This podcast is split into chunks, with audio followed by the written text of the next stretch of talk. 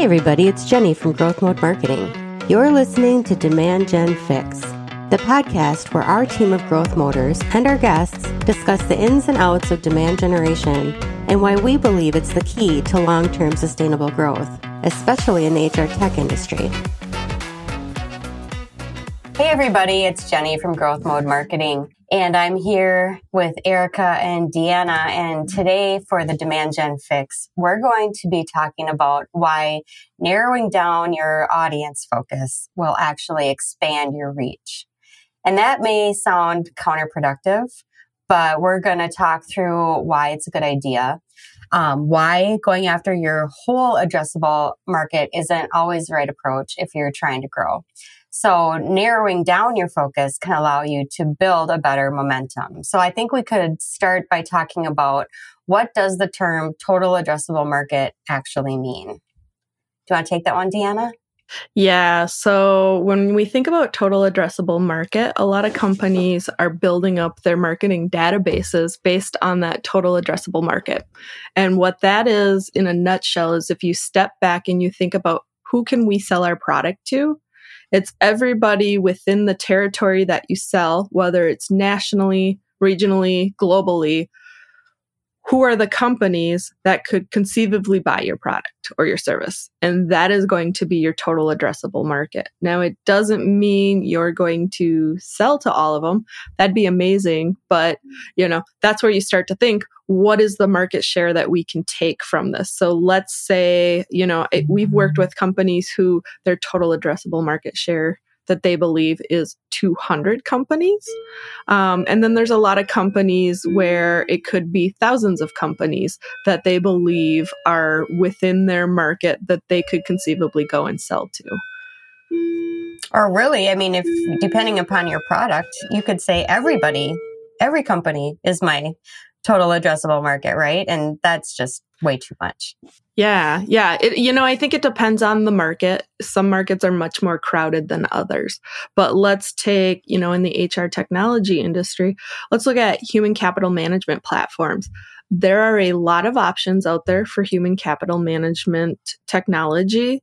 And if you think about it, like let's say you're targeting organizations that are between 500 and 5,000 employees. I'm just picking a random number here, but you would look at every company that has employees, you know, potentially across the globe that could buy your human capital management technology. So that's the way to think about mm-hmm. your total addressable market is who can we sell to? So how should a company leverage this information, their total addressable market? Um, it feels like really you should just like try for everybody and see what you get.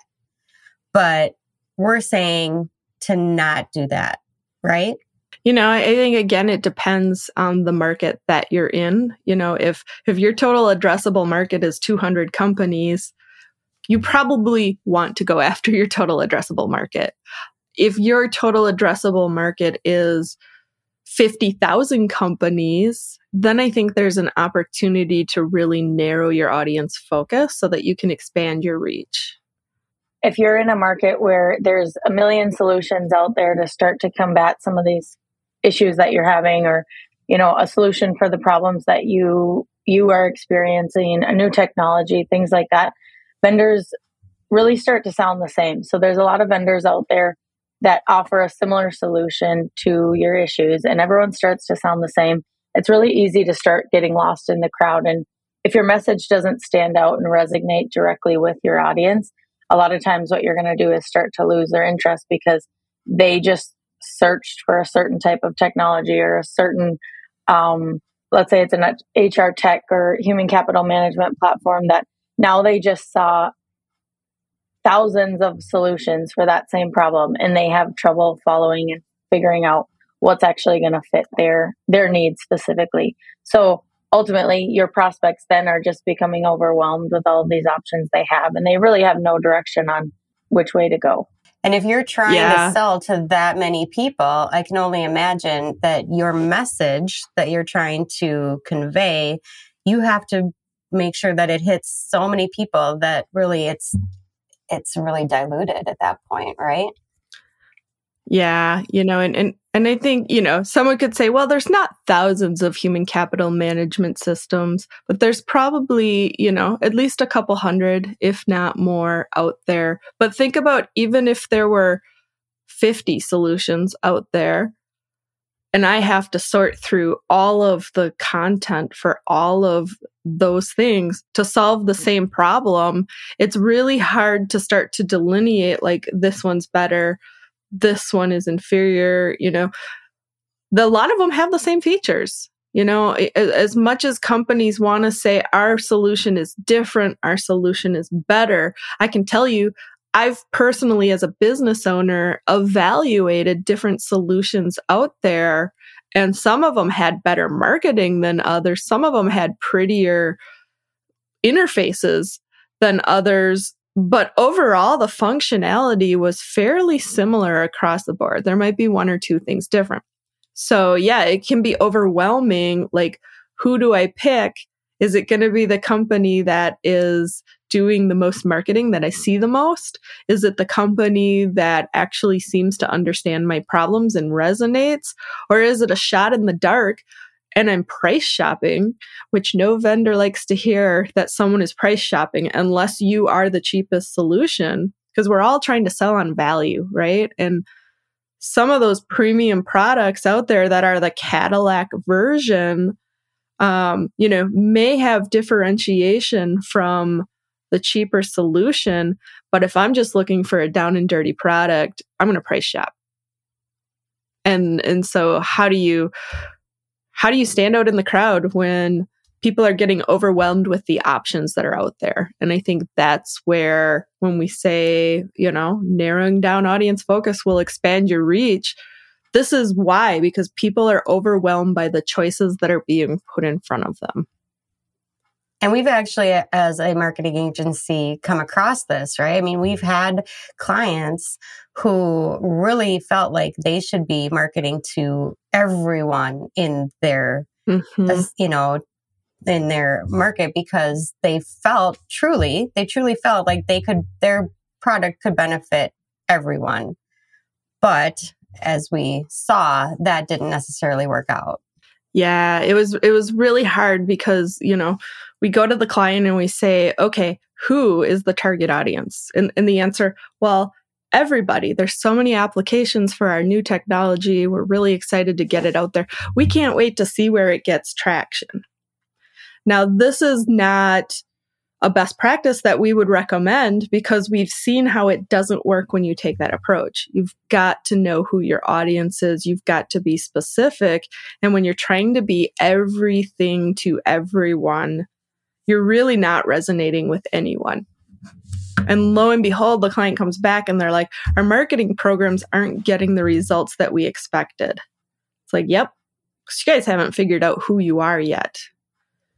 The message was neither have broad. your prospects.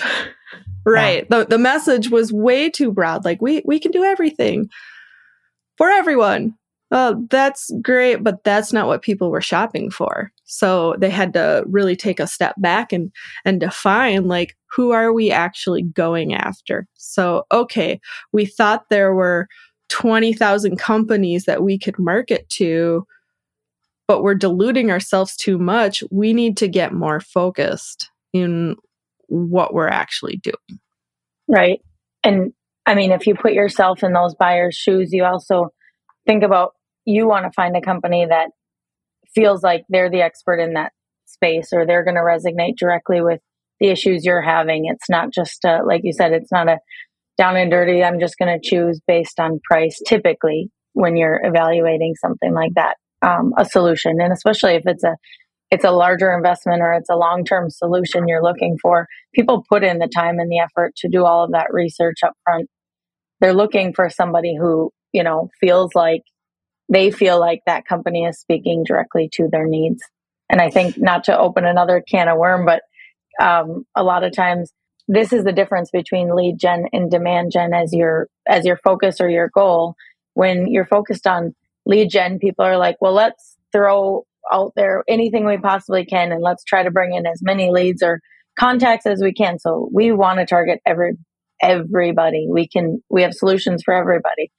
And when you focus on demand generation and your demand generation strategy, in order for that to be successful, this is really something you need to start to identify and determine what is the best fit audience for your company and how can you speak to them directly and get more focused on not only just your content, but starting to focus on the channels that you're speaking to these people and you're showing up in the places that you know your your specific audience is and ultimately you start to identify and understand your ideal customer profile in a way that you're going to start to see success in these marketing efforts. Erica, don't you have some experience in that when you worked on the other side of the, you know, of the coin? You were um, actually being marketed to, and you had some experience in that regard, correct? Yeah, and I think in a lot of cases, um, you know, like in my past life, I've had experience in the manufacturing industry as a on the client side of things, and I think a lot of times when you're when you're out searching for solutions like this, or you're looking for a company, and even in one case, as a prospect of a marketing agency, so I'm on the marketing side in the, the manufacturing world, and I'm looking for an agency to come in and help. I'm looking for solutions to come in and help with our um, internal marketing efforts.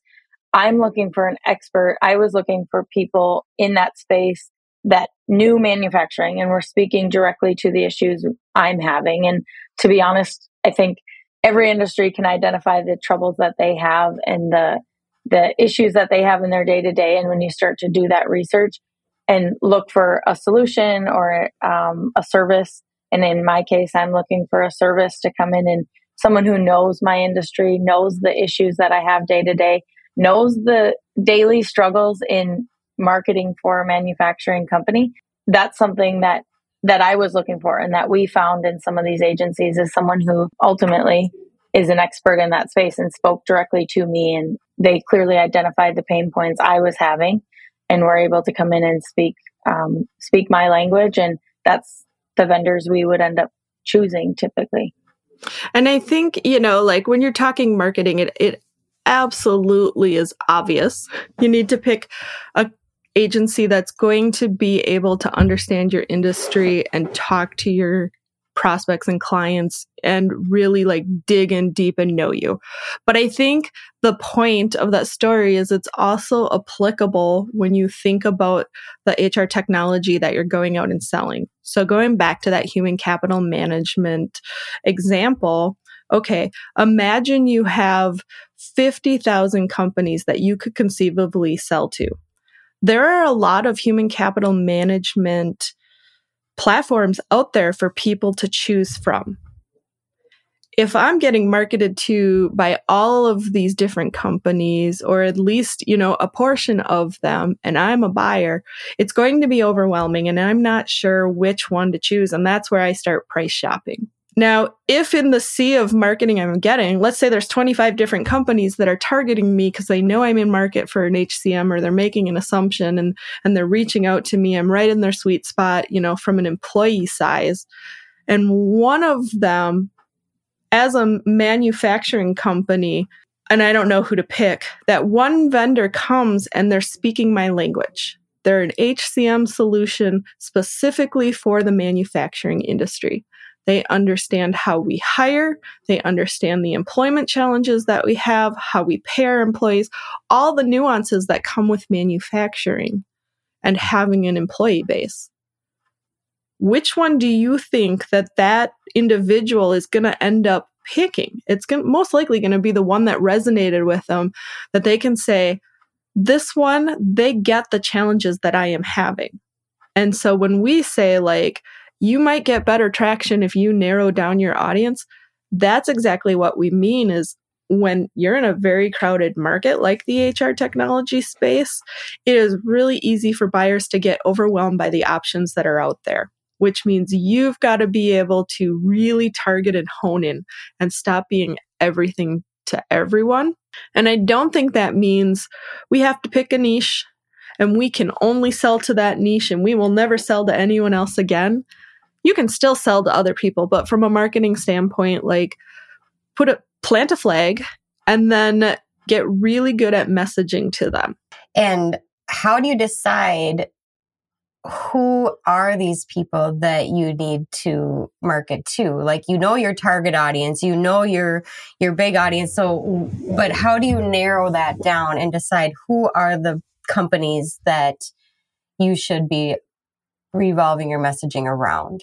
You really need to start to narrow down your audience, which means you're you really need to define your ideal customer profile and I think it's important just to make an just, just to make a note here that ideal customer profile is different than your buyer persona. I think a lot of times our clients and just in general, I think that sometimes those two concepts get intermixed and maybe aren't so clear. Just reiterate that the ideal customer profile is really focused on the types of companies or the types of accounts that are ideal for your solution or your product or they would be ideal customers for your business. Whereas a buyer persona is more focused on the individual buyer within that company. So the actual profile or the person at that company that is going to be the decision maker or the influencer to purchase your product or service. So the the goal is really to start to identify types of companies, key characteristics and start to make an idea of what is the best fit company for your product. What are what is the best group of customers or that profile of customers that's going to best fit your products. So you want to start to look at things that would mean looking at things like firmographics, um, technographics, also looking at buying triggers. So you're looking at, again, really focusing on more so the company, focusing on things like the, the size of company, maybe the annual revenue, the, the industry that they're in, which obviously plays a big role in being able to speak directly to this audience is understanding what industry you want to resonate most with. I feel like companies are going to be really nervous when they hear this message, right? They're going to think, oh, mm-hmm. like, but what about all those other people that I could be reaching? What about, you know, the missed revenue opportunities? Like, I think there's going to be a little bit of pushback, but how do we convince a client that this is the way to go? I, you know, I think it's common to have concerns that narrowing down your audience focus is going to mean less opportunity to uncover leads because you're not putting as many fishing lines in the water, which means you're pulling less people in and you're missing revenue opportunities. And I think that that is a misnomer because again, if you're going into this really crowded market and you're trying to be everything to everyone, your message is not resonating and as impactful as it could be. So if you think about it and it's like, I'm going to go out and I'm going to shout from the mountaintops, we're here, we're a human capital management system.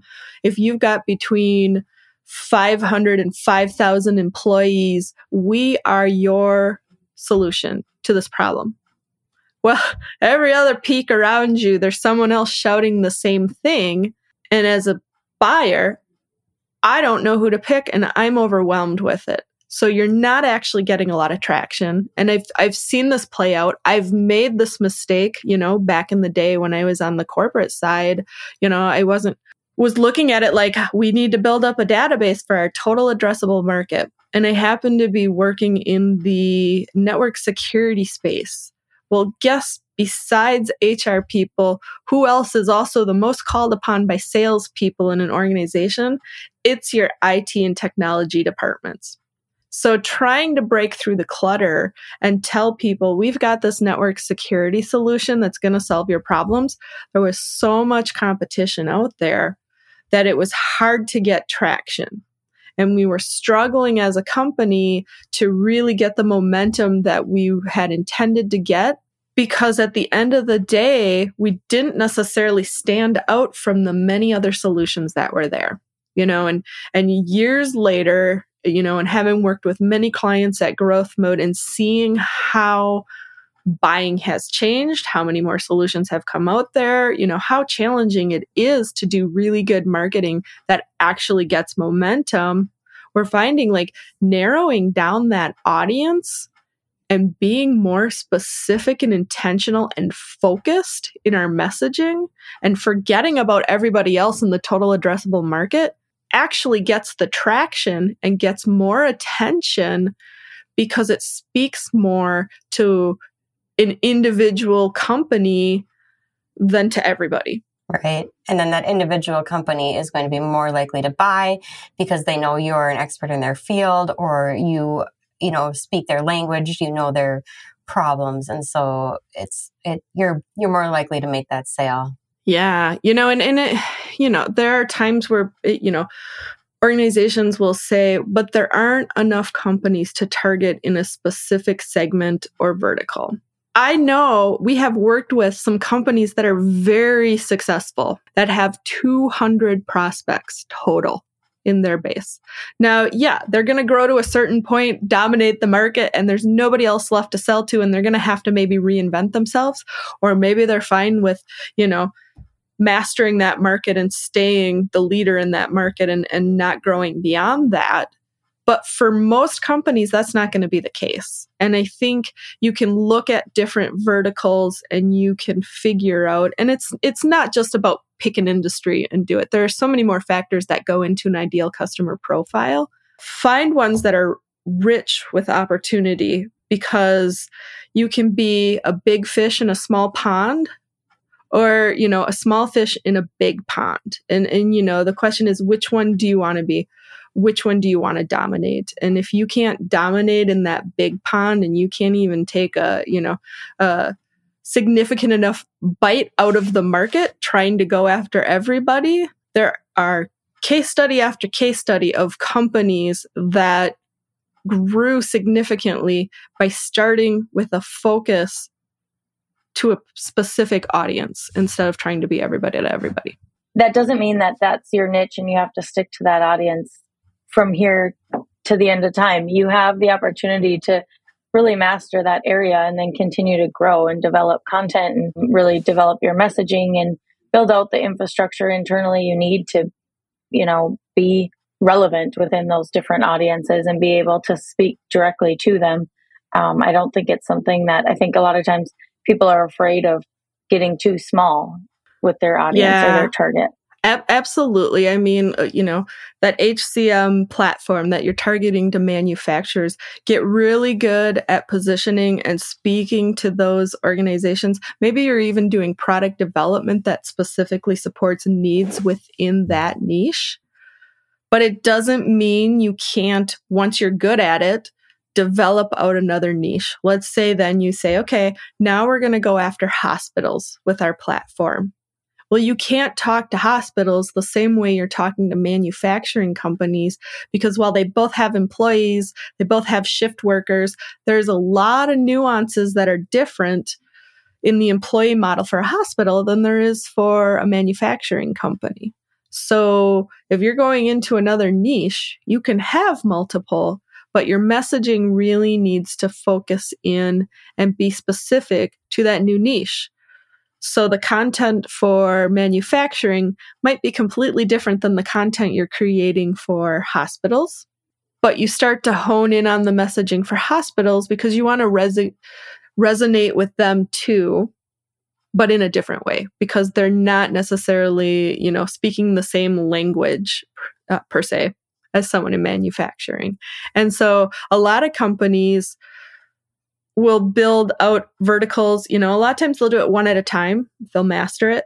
Then they'll add a vertical, they'll master it, and they'll just keep adding verticals with very specific messaging for each of those verticals.